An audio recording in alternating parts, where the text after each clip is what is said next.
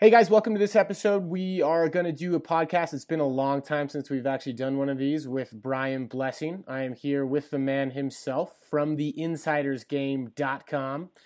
Um, and we're going to talk about everything you need to know this week and in the coming months. A lot of stuff going on hockey, uh, playoff baseball, football, you know, college and professional.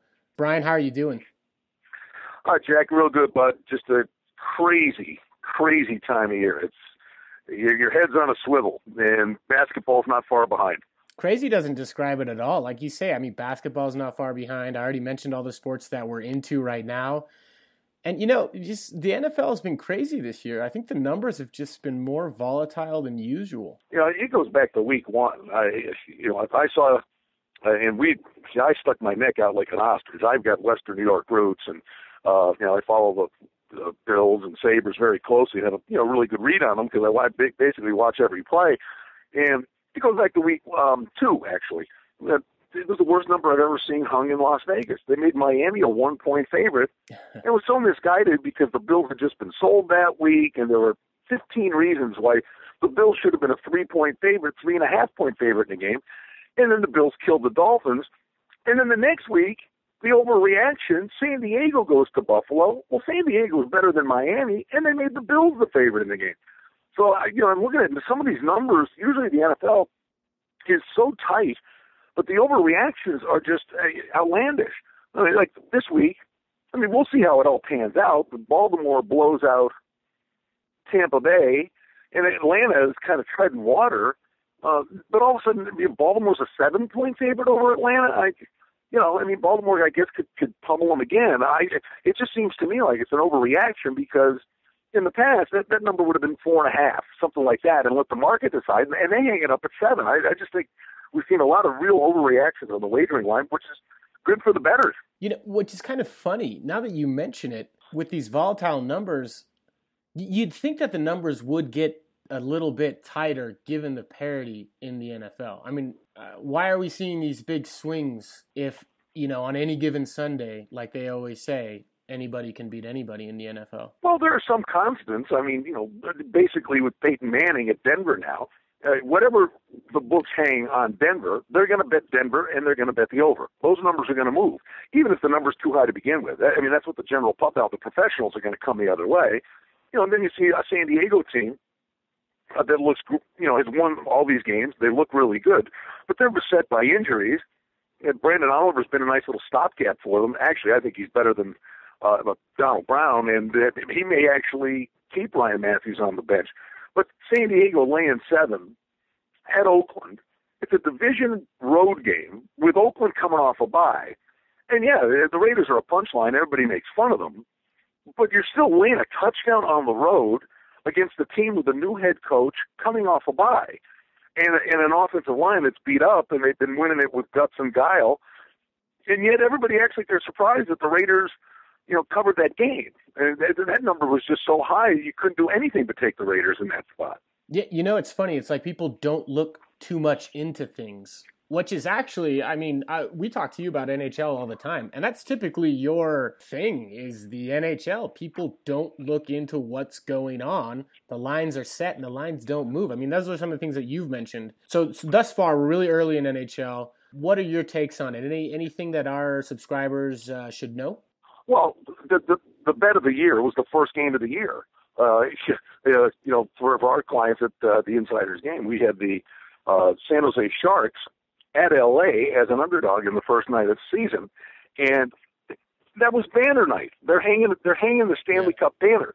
Two years ago, when Chicago raised the or, uh, when the Kings won the cup, uh, did the raise the banner ceremony. They were playing Chicago.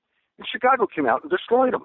and San Jose had revenge after blowing a 3-0 lead to them last year. So we had the first period, we had the Sharks in the game, they won 4 nothing. And frankly, uh, knock on wood, have been off to a, a great start, 8 and 1 to start the season. Wow. And I That's missed one the so other night. Wait, just just real quick, just so our listeners know, at the insidersgame.com, you are eight and one in NHL. Yeah, eight, yeah, eight, eight, one and one. Uh, in the in the the push, uh, I'm still I'm still mad. I shouldn't be greedy, but I'm still mad because the push was over five uh, in the Kings Jets game the other night. It was 4 1 halfway through the second period. They never scored another goal, but it was a push, not a loss. But I, I, I like your perfectionist myself. attitude. That's great. That's uh, that's awesome. well, yeah, you know, you get the listen when when when you got one in your pocket, you want it. You know, no, it, was, it was a free roll and didn't get it. But I'm mad at myself because I missed one the other night, and it's those opportunities that arise, and one slipped through the cracks on me, and I'm kicking myself because the Rangers played their first home game, and since last year when they lost in the Stanley Cup Finals. Well, I never would have thought that there'd be a celebration for finishing second but that's what exactly happened. They did a pregame, big pregame ceremony. It was the same thing as what happened with the Kings. They did a pregame ceremony raising the banner because they won the Eastern Conference. Like, really? uh, anyway, they're out there, you know, raising the banner. The fans are going nuts, and, and they're out there for 20 minutes on the ice. And the Toronto Maple Leafs, who can't get out of their own way, came out and destroyed them. Wow. So we're going to find about 10 more of these opportunities with ceremony nights and you know, retiring some guy's jersey or this, that, and the other thing. But when you get those opportunities, the road team should be the the game should be shaded down. I mean, like that that Sharks King game should have been picked, and LA was a dollar forty. Uh, you know, to me, San Jose was the favorite in the game. So that's the beauty. That's why we love hockey. I've maintained since the day I moved to Vegas, hockey is the best bet to bet, uh, best the best sport to bet because the odds makers. I think a lot of things fall through the cracks on them, and frankly, there's just not enough money wagered. It's like 1% of the wagering handle, and they have, for the most part, lower limits that they're not losing sleep over if they lose, you know, lose lose some money on a weeknight in hockey, but on the menu, there are countless opportunities every day with with soft numbers. Yeah, definitely. I mean, the eight and one goes to prove that. Eight one and one uh, definitely goes to just just proves your point completely. Well, hey, I'm listen. I'm a realist. Uh, you know, that's a that's a great start. I mean, it, it's like anything though. You're gonna have a night when a goalie beat you. Right. Uh, you know, could be nights when you were dead wrong and had a bad read on it. But over the over the course of the long haul, you know, you, you can really build a, a real nice bankroll uh, you know, for football and basketball and the other opportunities that are out there. And and there's nothing wrong with that. I mean, listen, you go with what you know. We have had a great football season, uh, doing a lot of good things there. But you know what? If you when you feel you've got an edge, uh, you know, run with it. If if uh, you know if you're a bettor and you're out there and you know you live in Mississippi, you know, you you watch Mississippi State um, or you're from Alabama. You, you watch Troy all the time, the smaller schools, right. and you know those teams. But those opportunities are there. The information's out there now. That, that you know, there's nothing wrong with going. I always say you don't have to bet the game every on Monday night. Everybody wants the Monday night play. Mm-hmm. Well, you know, so you you do your best, and you, there are nights uh, you you have a, a real strong opinion. There are nights you don't, but people want to bet it because it's the only game. But when you've got a Saturday college football menu and there are, you know, 10 marquee games that are on TV all day, you don't necessarily have to bet the game because it's the game that's on TV. There are 20 better opportunities out for out there for you elsewhere. It's it's about recognizing where you have an edge. A lot of the people we talk to don't realize that they don't have an edge in certain places. They everybody thinks they've got an edge in, in NFL, and they think, oh, there's nothing to be found in NHL or there's nothing to be found in MLB. But but it's well, funny. I, I it's funny check. where you need help is you know peop, everybody thinks that they can call the football game, and it's hilarious, and that's where the books are looking. But nobody's looking at some of these other smaller sports that have a smaller audience. Well, I'll, I'll give you two two little examples. I mean, you, you, you know, some guys fall so in love with their power ratings and their numbers that they can't see the forest through the trees. Um, the, the Denver game against Arizona a few weeks back, it was yeah. seven and a half. Denver seven and a half. Well, the sharps are sitting there. Oh, the, the hook. You, you know, you, you can't you can't lay the seven and a half. You'll go broke laying seven and a half. Well, you know, the answer is yeah, you probably will. That, that, that hook is valuable. It's there for a reason. But in that instance, it's like that hook was never going to come into play.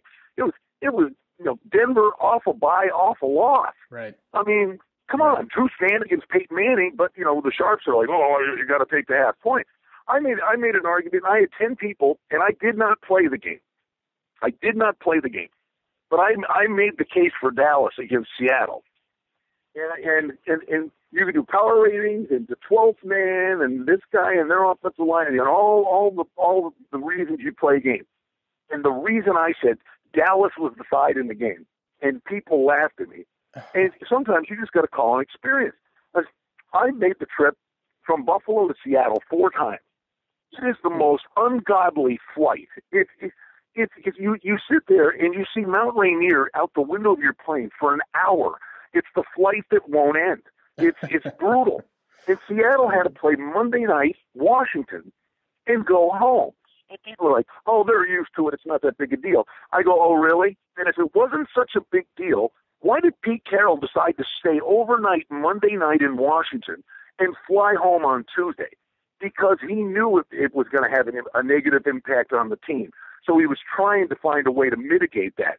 But what they did is Monday night football already gives you a short work week. Now they're doing that endless flight home on Tuesday. So it was the short. They had a, such a short work week to prepare for the Cowboys but no one, no one considered that as an angle. You know, like these are, these are the things you got to go outside the box and you go between the lines. In in over the long haul, those kind of things make a difference. Uh, r- real quick, do you, do you have a team to to win the World Series? I'm kind of taking it uh, game by game, but I it's I will just go back to this, and I said it the night it happened when Kansas City came back from the grave and beat Oakland in the whatever you call it, the play-in game or the the one game wild card thing. It was like they were dead and buried, and the A's let them off the hook. And all I could think of was UConn in the NCAA tournament in basketball last year. Hmm. Their first game, St. Joe's had them beat. And I, I, I talk about the, that attitude. I, I still can't let that one go because I had St. Joe's winning two games in the tournament at a plus price and they blew the game. They were up like five with a 30 seconds to go and blew the game. Well, what does UConn do? They should have lost the first game. All of a sudden, they get this out of nowhere second life.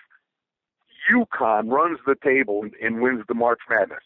So I, there was just something that night. I got that same feeling with Kansas City that they, they no way should they ever won that game against the A's, and they did and I think they may not look back. Right. It's about getting hot, especially when it comes to the playoffs. Well, that's why you know, real quick back to the hockey.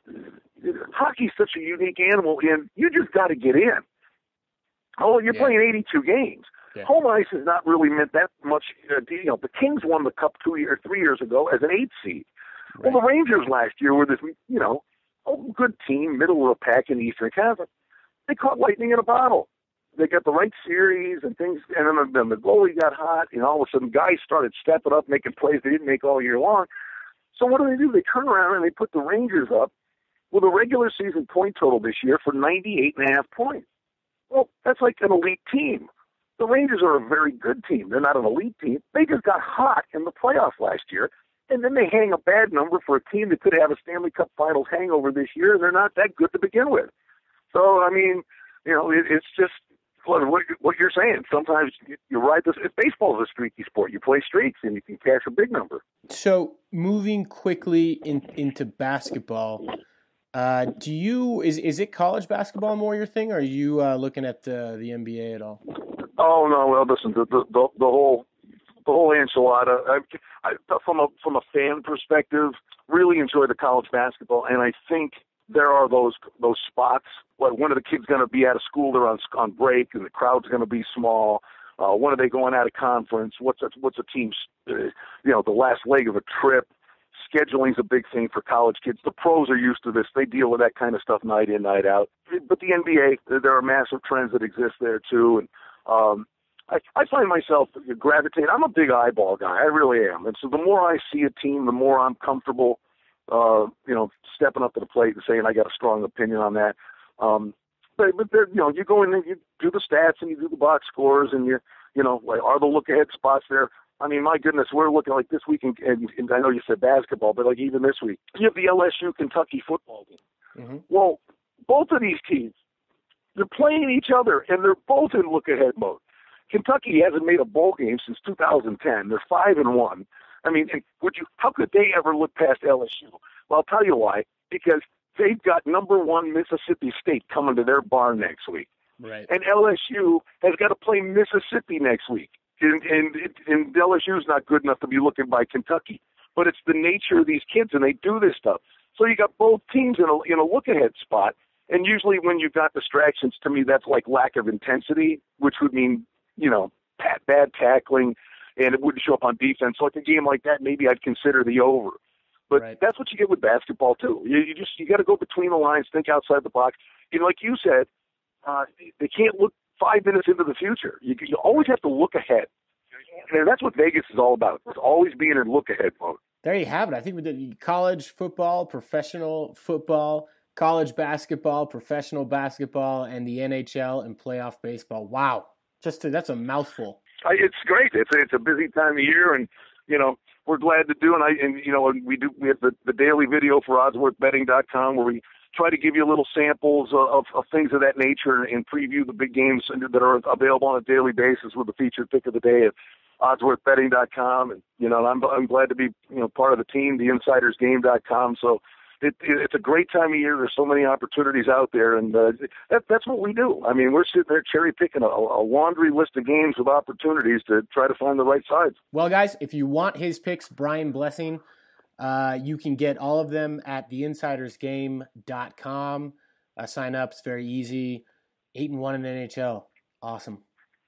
You know, and Jack, one thing I, I just want to add, like the one thing I think we're, we're really proud of at the Insiders Game, we do a feature on Tuesdays. We call it the early releases, and through the first five weeks of the NFL season, six weeks, you know, we what we're doing, we get these plays out on Tuesday. What we're doing, and we've been all over it, and we've been right on virtually every game we've released, is anticipating where the money's going to come from, so that you get the best of the number. Last Tuesday, you know, we had the over 43 and a half in the Monday night game. It closed 45. Um, we've had games that have steamed three, four points. So we're trying to get you the, the absolute best of the number. In fact, uh, an early release was uh, a letdown spot for TCU after losing to uh, Baylor, giving the game away, and they're playing Oklahoma State. And we said, listen, that's a letdown spot for TCU. So in the early release, you know, we put TCU out, TCU out plus nine and a half. Then we get the news uh, on uh, or uh, that Boykins, the quarterback for TCU's, got a wrist problem. He's going to have surgery, and he's going to be out. And that number's going to plummet. But you bet you bet it early on a Tuesday. Now you're going to get the best of the number by three or four points. So, uh, only again, I, I just can't reiterate enough. You always try to be looking ahead. You know, be in advance. But from Las Vegas, that I think what we can do. It's as valuable a service as there is providing winners, and that's getting the best of the number. Because sometimes it's not who you bet; it's when you bet them. Thanks, Brian. Jack, always good to talk to you, bud.